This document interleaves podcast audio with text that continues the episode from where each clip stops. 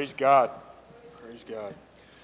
Let's open our Bibles up to Jonah chapter 4 for our scripture reading this morning. Jonah chapter 4. If you're visiting with us and you're not familiar with scripture, you can find this text on page 775 in the Bible that's in the pew in front of you. We'll be reading the entire chapter of Jonah chapter 4.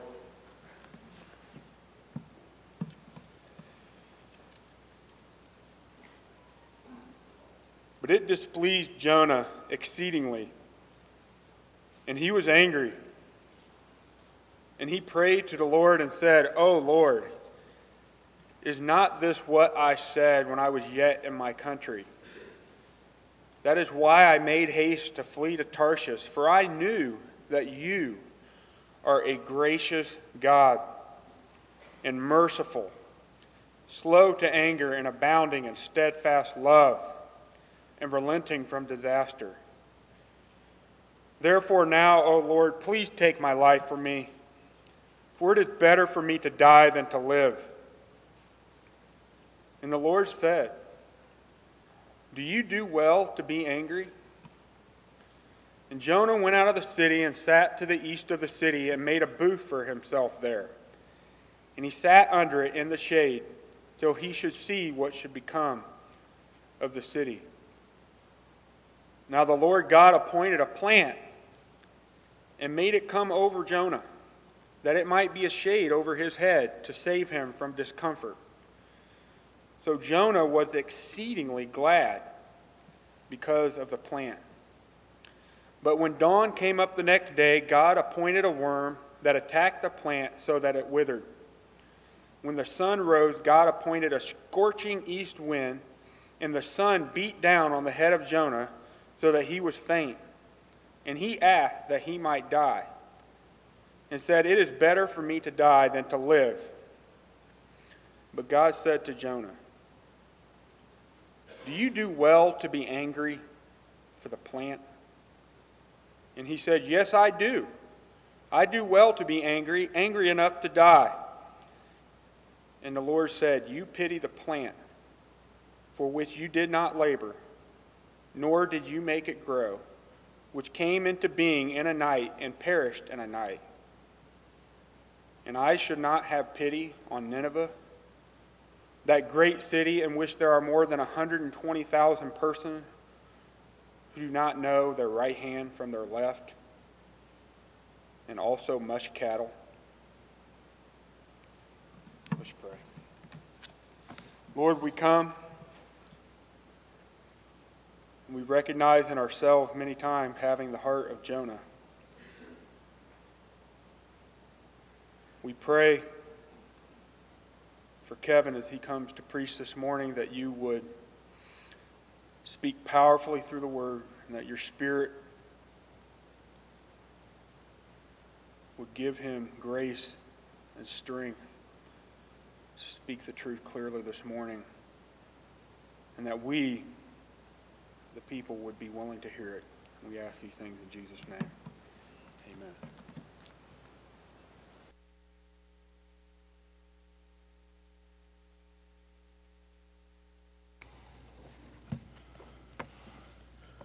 Good morning again, church. a couple weeks ago, Kurt uh, shared a uh, memory from his youth that was a vivid memory to, to him. I have one to share as well. Mine goes back a little further to the late 70s. Um, we were on our way home from church on a Wednesday night. I was probably eight or nine years old. My brother and I were sitting in the back of the Dodge Monaco station wagon facing backwards. It was, in, it was incredibly safe. And um, we actually, uh, a few years ago found the owner's manual to the Dodge Monaco and were surprised to find out we, in fact, were not sitting in the back seat. We were sitting in the observation lounge. and uh, we were high class and we didn't know it. So, sitting in the observation lounge in the Dodge Monaco on our way home from uh, church there, my dad usually had WIBC on the radio. And anybody grew up with WIBC on the radio? I can still hear the news jingle when they would come on. And, And there was a news flash on, on our way home uh, that night, and uh, it was actually a report from uh, U.S. military intelligence that they had ascertained uh, the, the first strike list, the cities that were on the first strike list if the Soviet Union was going to make a preemptive nuclear strike on the United States. And Indianapolis was on that list. And that was terrifying to a young boy. I mean, this was a legitimate threat. This is not North Korea with some bottle rockets. This is, this is the Soviet Union, uh, who is every bit the military superpower that the United States is. And they had the power to destroy us. We had the power to destroy them. They were our enemy in every sense of the word. They were anti American in every sense of the word, right? They, they were, uh, they were anti God, they were anti Christian, they were anti Bible, they oppressed their people. Uh, communism killed many more people in the 20th century than the Nazis did. They were just evil. And they were our enemy. And there was an abject hatred when I was growing up for the Soviet Union. Imagine the, the, phrase, the phrase in the 70s was, I'd rather be dead than red, right? Imagine being a missionary candidate in the 70s in the United States of America, working your way through the Bible Belt of America, the Midwest, going from church to church to raise support so that you could take the gospel uh, to Moscow, Russia. What do you think the response would have been in those churches? What do you think the success rate would have been for you raising support? At best, you would have been ridiculed. At worst, you would have been attacked. You would have been called a traitor. People would have said things like, How in the world could you go there? They are, God, they are our enemies. They do not deserve God's mercy, they deserve God's judgment. It would be better for all of us if they were just wiped off the face of the earth. And this, this pervasive attitude of hatred towards that country or that regime uh, is what I grew up with. That's about as close as I can get uh, to to understanding the backdrop of the book of Jonah and the, the, the, relationship between Israel and Assyria. And while it does not excuse Jonah's behavior in any way, it gives us some frame to understand it and then gives us uh, some backdrop to, to uh, be introspective a little bit ourselves as to how this might apply to us here in the heartland of America in 2019. What we're going to see in Jonah 4 is God's heart and Jonah's heart. And um, uh, several of you have, have, come up to me in the last couple of weeks knowing I was going to be preaching on Jonah 4. And, and the, the, the, basic idea of, of your encouragement to be was something like this Ah, Jonah 4, uh, good luck. I've been really encouraged by your support. I appreciate that. uh, Jonah 4 is, is it's a tough it's a tough read. When you when you heard that read, did you wonder what in the world do you do with that chapter? I mean, don't, don't you expect that you should turn the page and find Jonah 5 where Jonah comes to his senses and everything's great? Or maybe it should have just stopped at Jonah 3 where Nineveh repents but no, we, we're given Jonah 4. And it just hangs in the air, this last question Should I not pity Nineveh?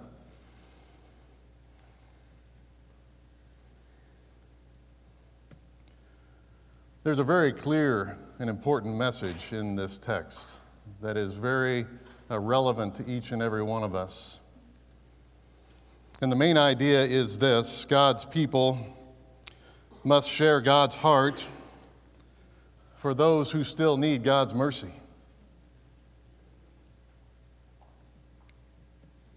And so, the simplest of outlines this morning, uh, we're going to look at God's heart, we're going to look at Jonah's heart, and then we'll have a fair question uh, which which heart looks more like mine? When I think about this text this morning, it's like we're looking through a window through these, these historical events that are taking place in the Old Testament. And have you ever looked through a window? Maybe you're looking outside your, in your front yard at your kids playing or something, and, and then somebody turns on a light behind you, and, and then you, you end up seeing your reflection, your focus shifts, and you see your reflection in the glass instead. Uh, that, that's what's going to happen in this text. We're going to look through the window at God's interaction with Jonah, but I, I suspect the Spirit is going to turn on the light a few times and we're going to see our own reflection.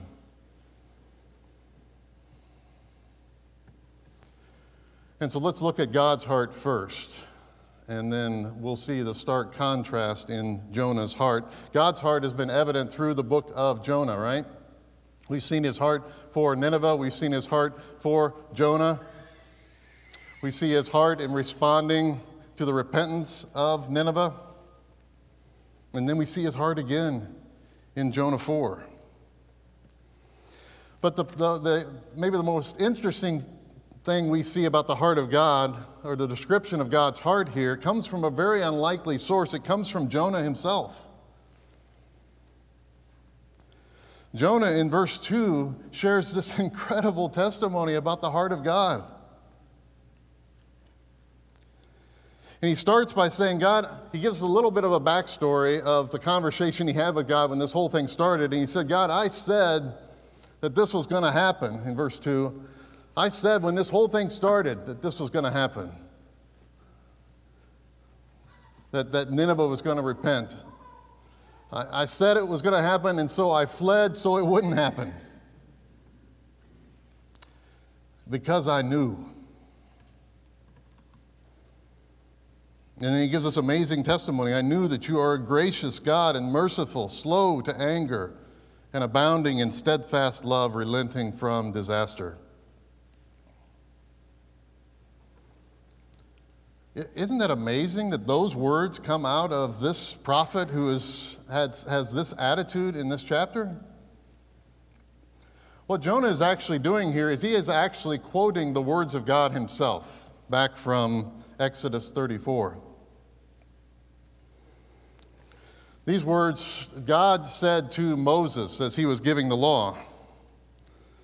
Exodus 34, 6 and 7 The Lord passed before him and proclaimed, The Lord, the Lord, a God merciful and gracious, slow to anger, and abounding in steadfast love and faithfulness, keeping steadfast love for thousands, forgiving iniquity and transgression and sin Jonah is quoting these words that would have been very familiar to him and very familiar to Israel. They are quoted again in the Psalms, they are quoted multiple times in the prophets. So, what was Jonah doing here? How could he have this attitude and say these words? If you look at the background of what's going on here, it is likely that Jonah is not entirely sincere here.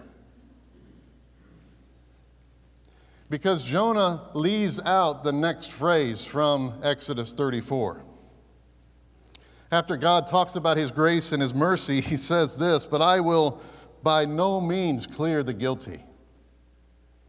Yes, I am merciful. Yes, I am gracious. But I am every bit as just and righteous and holy. Jonah leaves that out. It appears that Jonah is chiding God here. God, I know you're gracious, I know you're merciful, yada, yada, yada, but I thought you were just. It's a very ugly thing. And yet, the words he speaks here are true. Regardless of how sincere they are, I think they still warrant our, our attention this morning because Jonah who had experienced the grace and mercy of God, who knew of the grace and mercy of God, didn't really understand it. And that's what led to Jonah's heart being the way that it was. And so I want to look at the heart of God here first before we look at the heart of Jonah. And the first two things he says is that God is merciful and God is gracious. We'll take those two together. They are two sides of the same coin, right? If you've studied this before, you understand that mercy is not getting what you do deserve.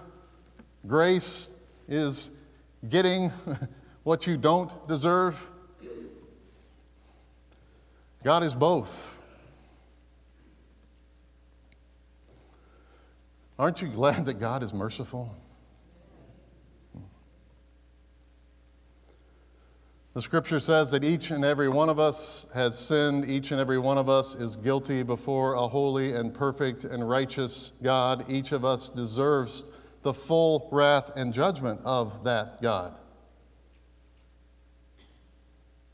And that judgment will be poured out on someone. It'll be poured out on you, it'll be poured out on me, or it'll be poured out on our substitute sacrifice. Jesus Christ. And because of Jesus Christ, we have received the mercy of God. We do not get the wrath and judgment we deserve. Have we lost how amazing that is? Do we not need to be reminded over and over and over of the mercy of God?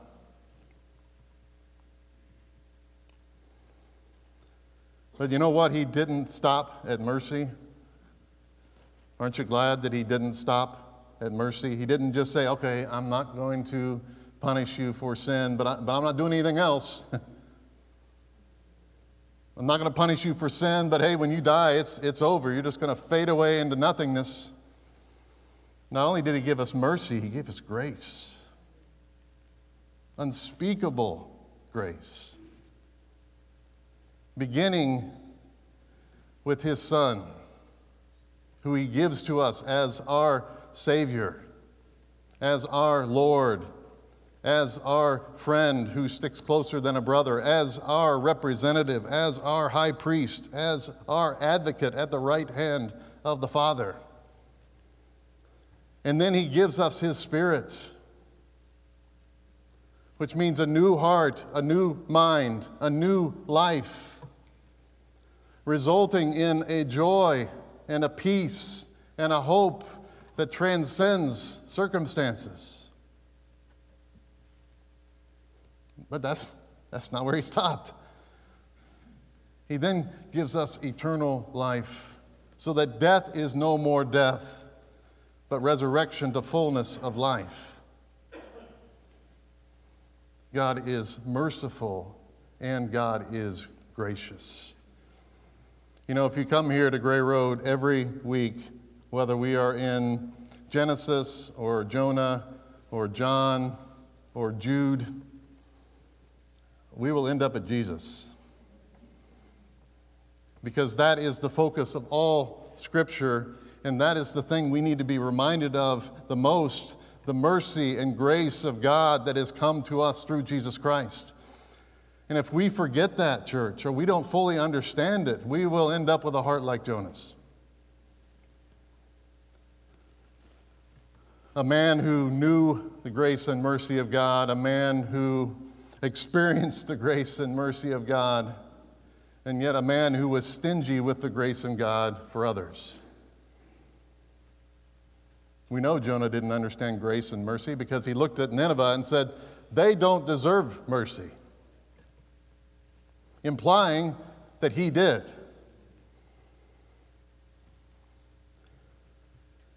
Grace and mercy, the truth of grace and mercy, is one of the most important distinctions of the Christian faith.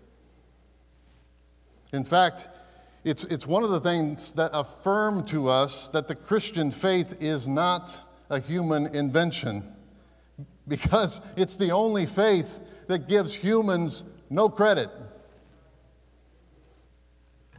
no merit. We have no contribution to our salvation. It is all of sheer and utter mercy and grace.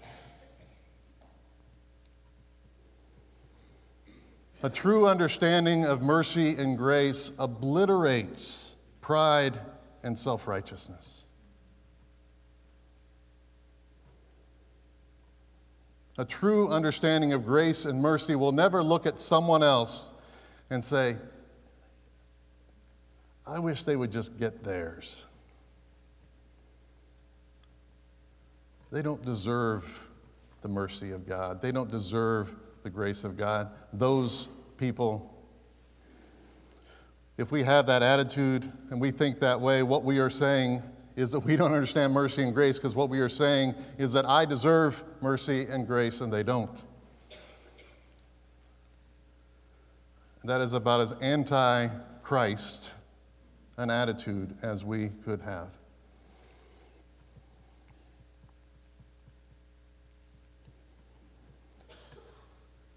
Be reminded often of God's grace and mercy in your life.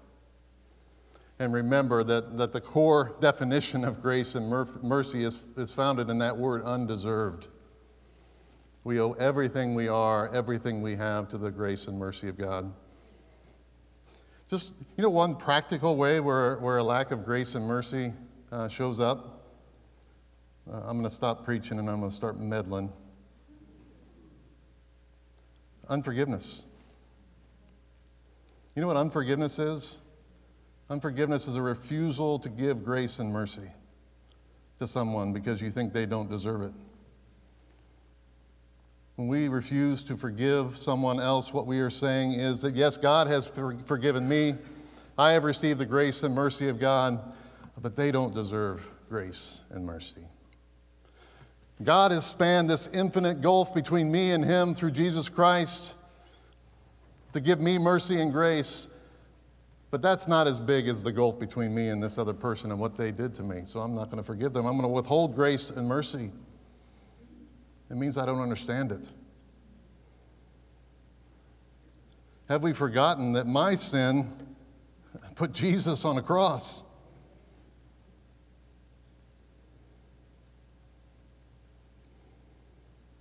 We need to understand grace and mercy so that we can be gracious and merciful to others. The next two things it says I'll take together because they're just a repeat of the first two. Uh, God is slow to anger, which speaks of his mercy. He is abounding in steadfast love, which speaks of his grace. Excuse me.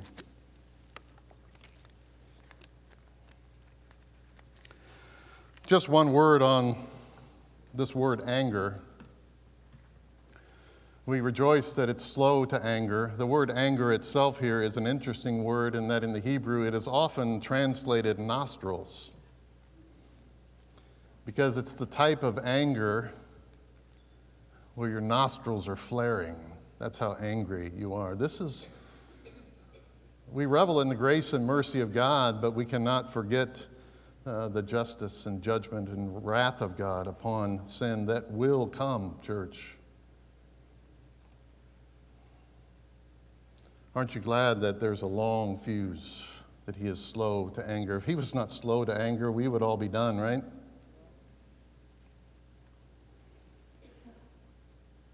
He is slow to anger. And I know sometimes we look at the world around us and we see all the injustice in the world around us and all the terrible things going on. And we long to say, we say, you know, even so come, Lord Jesus. We long for the day that God will make it all right and God will bring judgment on this earth and He will make it all right. But that's his job and not ours. Not only is salvation from the Lord, but judgment is from the Lord as well. Our ministry is not the ministry of judgment, it is the ministry of reconciliation. We are to seek God's grace and mercy for people, and every day God tarries. His judgment is another day that, that your child can come to Jesus. Every day his, he is slow to anger is another day that your husband or your wife can come to Jesus, your family member, your coworker, your neighbor. These nations that never have even heard the name of Jesus. And so while we long for the day that it'll all be made right, the timing of that and the execution of that is in the hand of God. We are to be ministers of reconciliation to the world around us and to seek God's grace and mercy.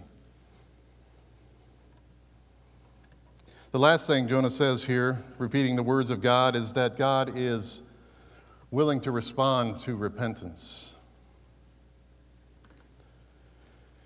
If you will repent, he will relent.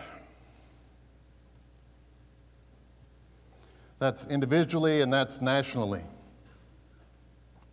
Jeremiah captures this exact sentiment in Jeremiah 18 If at any time I declare concerning a nation or a kingdom that I will pluck up and break it down and destroy it, if that nation concerning which I have spoken turns from its evil, I will relent of the disaster that I intended to do to it.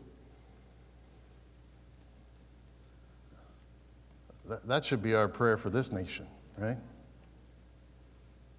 If this nation would repent, he would relent. I don't know what's coming on this nation. It's hard to imagine that that judgment isn't coming on this nation.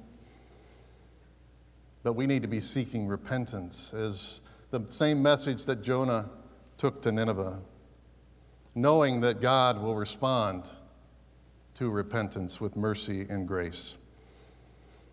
The final thing we see about God's heart is still here in chapter 4 in that God doesn't give up on Jonah.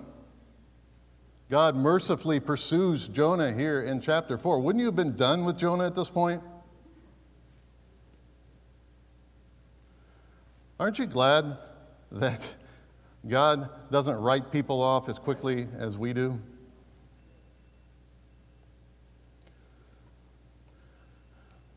Can any of you testify of the fact that God has never given up on you? That God continues to pursue you? Aren't you glad? The scriptures tell us that we must persevere to the end, but the only way we can do that is that God is persevering in us. He is not giving up on us. He continues to pursue us. He continues to convict us.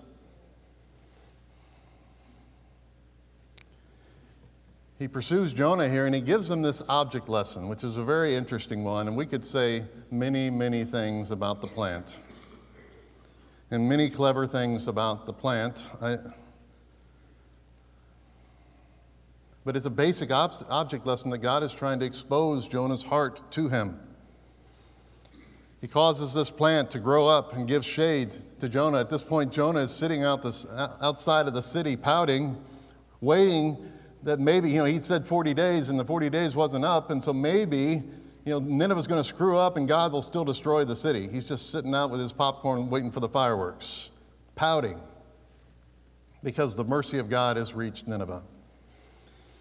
And God causes this plant to grow up over his head and give him shade, and now all of a sudden Jonah is the happiest person on the planet.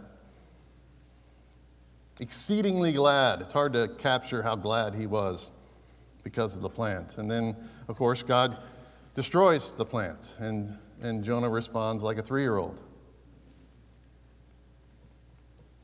What was God trying to teach Jonah? What was God exposing in Jonah's heart? He, he frames his, his object lesson with two questions, the same question. First, in his anger over Nineveh, do you do well to be angry? And then he says it again do you do well to be angry about the plant? You know, that's a great Question? The next time you are angry, would you hear the words of God? Do you do well to be angry? What percentage of your, the times you are angry would you consider uh, them to be righteous and justified anger? You know that most of our anger if you follow its, its path, really is directed at God because He is the one that allowed that circumstance in your life that you're angry about. He's the one that allowed that person in your life that you're angry about. You lost something that you think you deserve, or you didn't get something you think you did deserve. All those things find their root in the sovereignty of God that has allowed that in your life.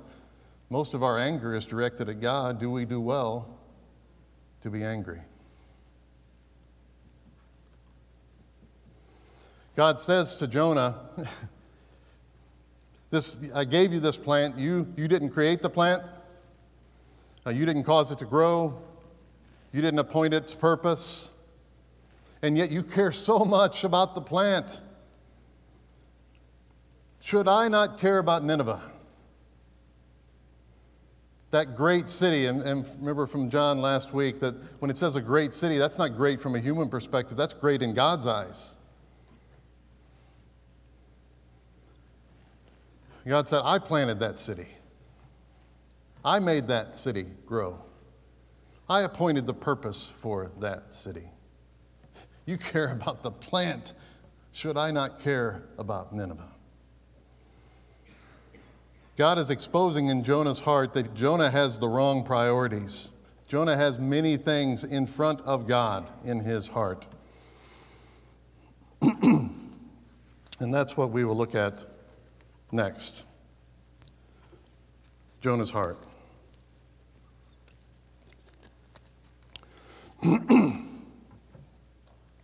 Fair warning, I suspect the light will come on behind us and we might see a few of our own reflections in this. I certainly have. As I studied the background uh, behind what was going on here in, uh, in Jonah and studied a lot about Israel and Assyria, it was clear that there, there were several things in Jonah's heart that had replaced God. Things that, in and of themselves, were not bad things, but when they, when they are put in front of God's priority and they replace God's heart or God's mission or God's plan and purpose, they become a problem. The first thing that Jonah put first before God was his country.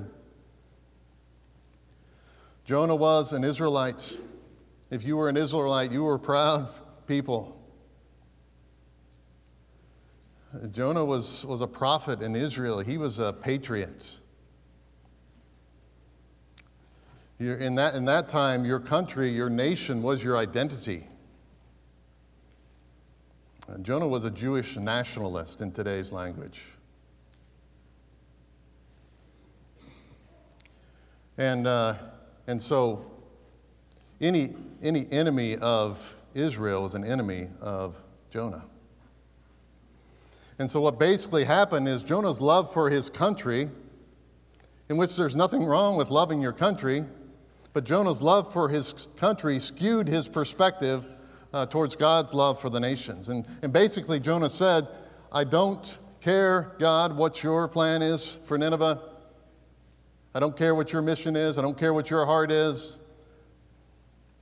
They are our enemy. They do not deserve your mercy. Anything applicable there in 2019? heartland of America. I love my country. I, consider myself a patriot. I love this, this weekend where we honor those who served our country.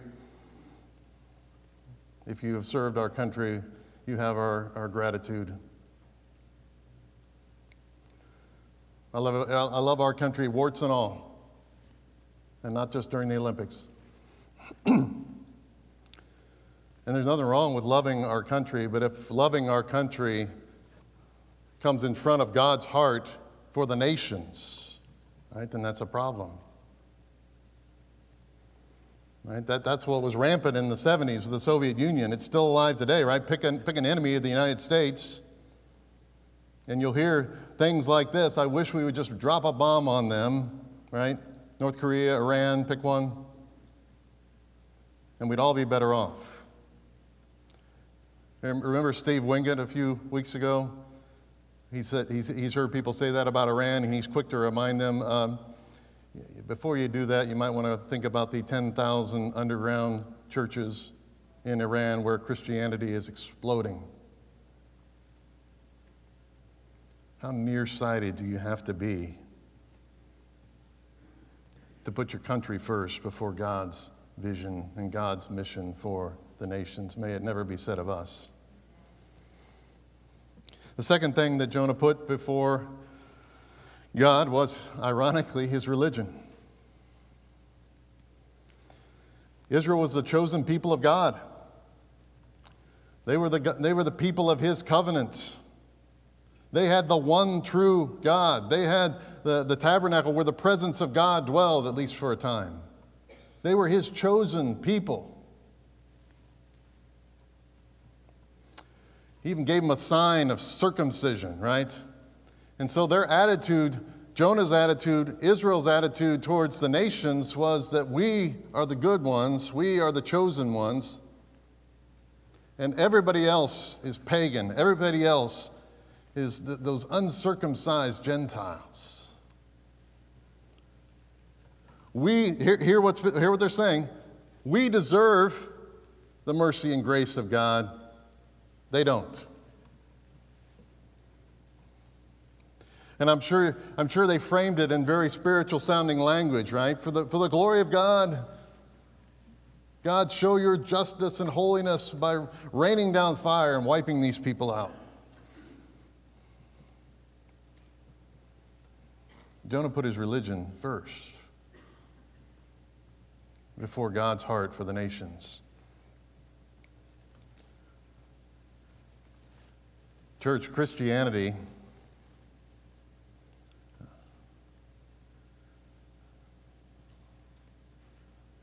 if, if your identity is in Christianity, the faith or the religion, rather than your identity being in Jesus Christ Himself, that your religion can become a problem. Especially when your religion, right, it's, it's the same language in the Old Testament. Israel was the chosen people of God, right? We are the chosen people of God in the New Testament, the church. If we don't understand grace and mercy, our place as, as the people of God becomes prejudice towards other people and other religions or people involved in other sins, people involved, involved in certain practices, people involved in certain lifestyles. That somehow the grace of God right, becomes a source of self righteousness for us, that we somehow deserved that grace and mercy, but we don't seek it for others. And if you don't think that spirit is alive and well in the church today, He'll talk to our brother back here. This family that we have sent to parts unknown, that, of whom we do not speak. And ask him what people have said to him about going to a Muslim country to share the gospel.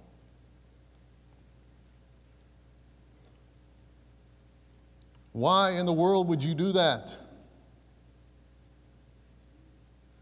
It's almost an accusation of you're a traitor to the Christian faith if you go there. May it never be of us, church, right? If there is a, is, a, is a person or a type of person or a religion or a country where in your heart you would say, you know, I, I, I just assume they get theirs and that they be judged and there's no place for mercy and grace, what you're saying you have the heart of Jonah. I deserve grace and mercy, they don't. Or certainly I deserve it more than they do. And now grace is no more grace to you because you have added your merit. Somehow you deserve the grace of God. We need to have a heart for the nations. We need to have a heart for those people who are involved in practices that we find an abomination we need to have a heart for those people who are across the political aisle from us that we despise politically. We need to pray. If you cannot bring yourself to pray for someone,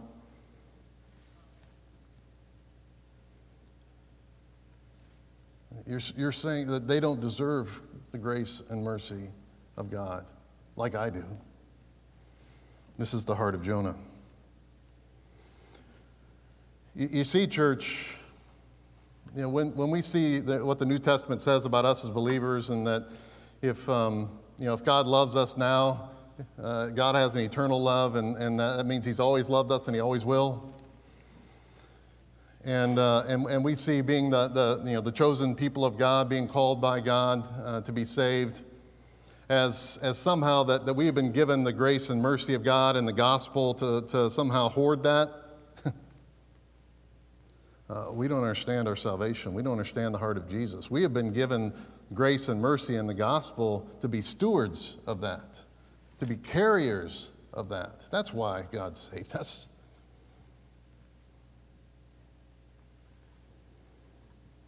You don't take the grace of God and, and bury it, you share it. The third thing that Jonah put before God is his uh, reputation. Excuse me.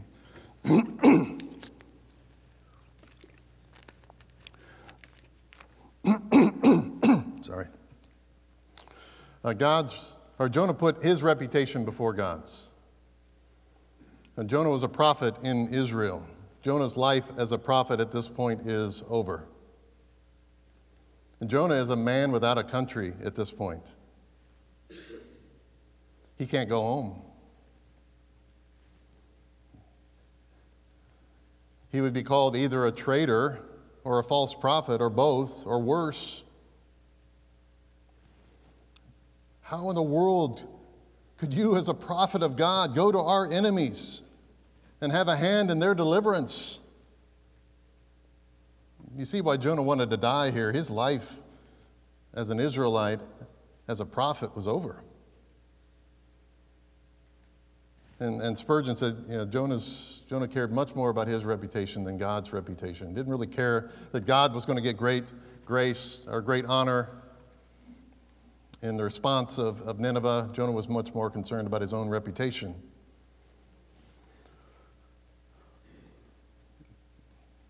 See your reflection in this one? How many times have I not shared the gospel with someone because I, was care, I cared more about my reputation than God's? Hmm.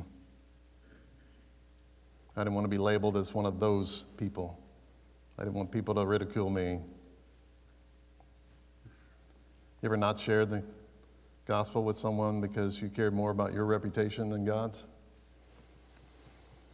The fourth thing Jonah puts personal comfort and safety before God or before God's work. Jonah cared much more about the personal comfort of the plants than he did about what God was doing in Nineveh. Uh, like John shared last week, Jonah was likely very concerned about his safety in going to Nineveh, and now would be concerned about his safety going back to Israel.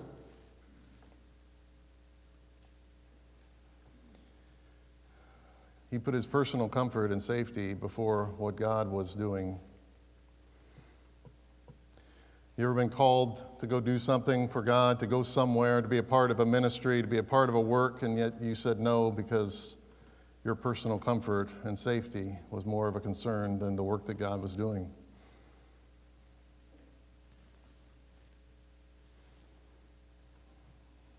You've not shared the gospel because you didn't want to be uncomfortable.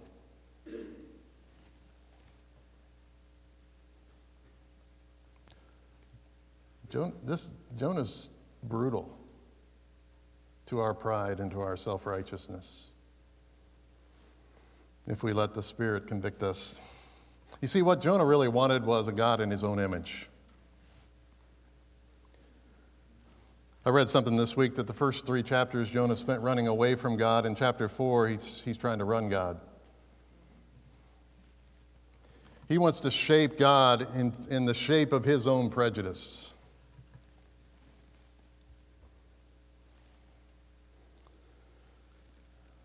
Uh, may that never be said of us, church.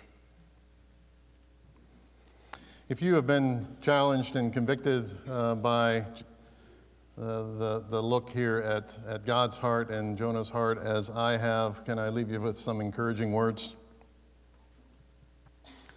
These words that Jonah used here in verse 2 that, that are from Exodus 34 are quoted again in the book of Joel in a different context.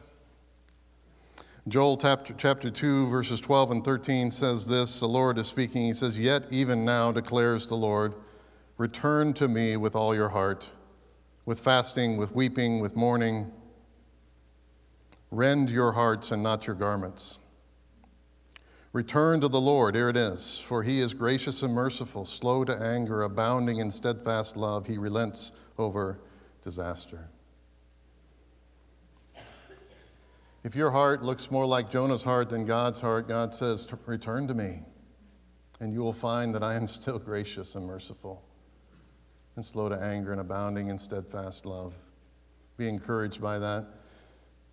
If you've never come to Jesus, you can't return to him because you've never turned in the first place. Jesus spanned an infinite gap between us and God by coming to earth because we could never get to God. He came to us, God in the flesh, bore God's judgment after living a perfect life of righteousness. He spanned that infinite gap. But you know the hardest part of salvation is it's the last 12 inches between what I know and what I believe. If you're like Jonah this morning and you know about the grace and mercy of God, but you've never experienced it, turn to Jesus.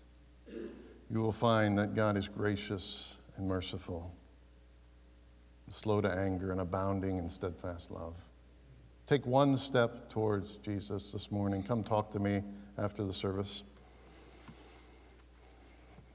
Let me close with this thought.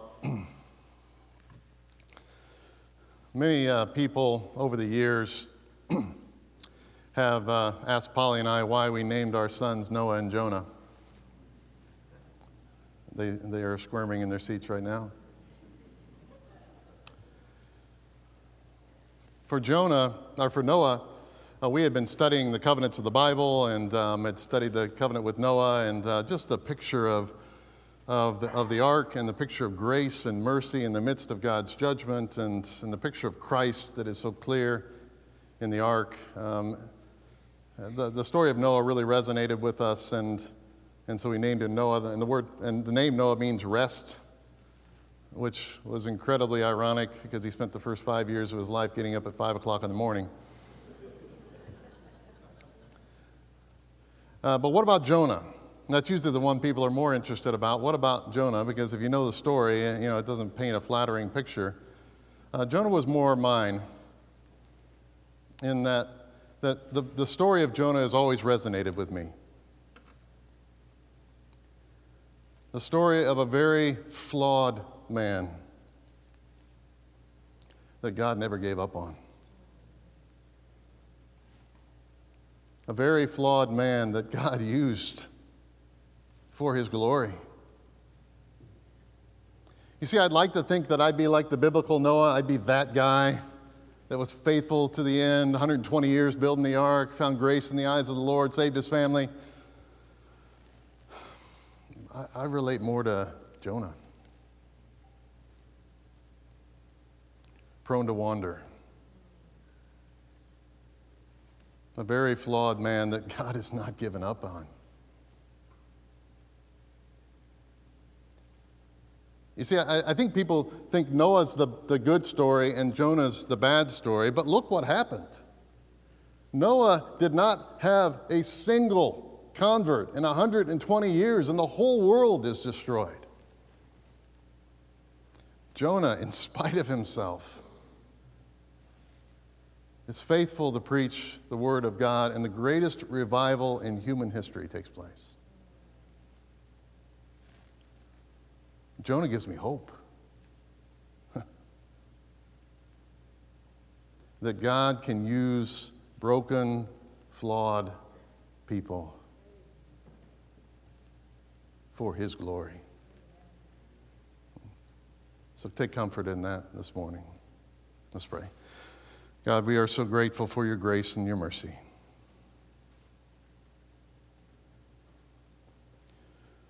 Remind us where we would be without it. Remind us that it is completely undeserved. Guard us from pride and self righteousness. Give us your heart for the nations, for the sinful, for the lost, for those who are not like us May we care more about your honor and your glory and your reputation than ours, than our personal comfort. use us as broken, flawed people for your glory this week. And we pray this in the name of Jesus. Amen. Thank you. You're dismissed.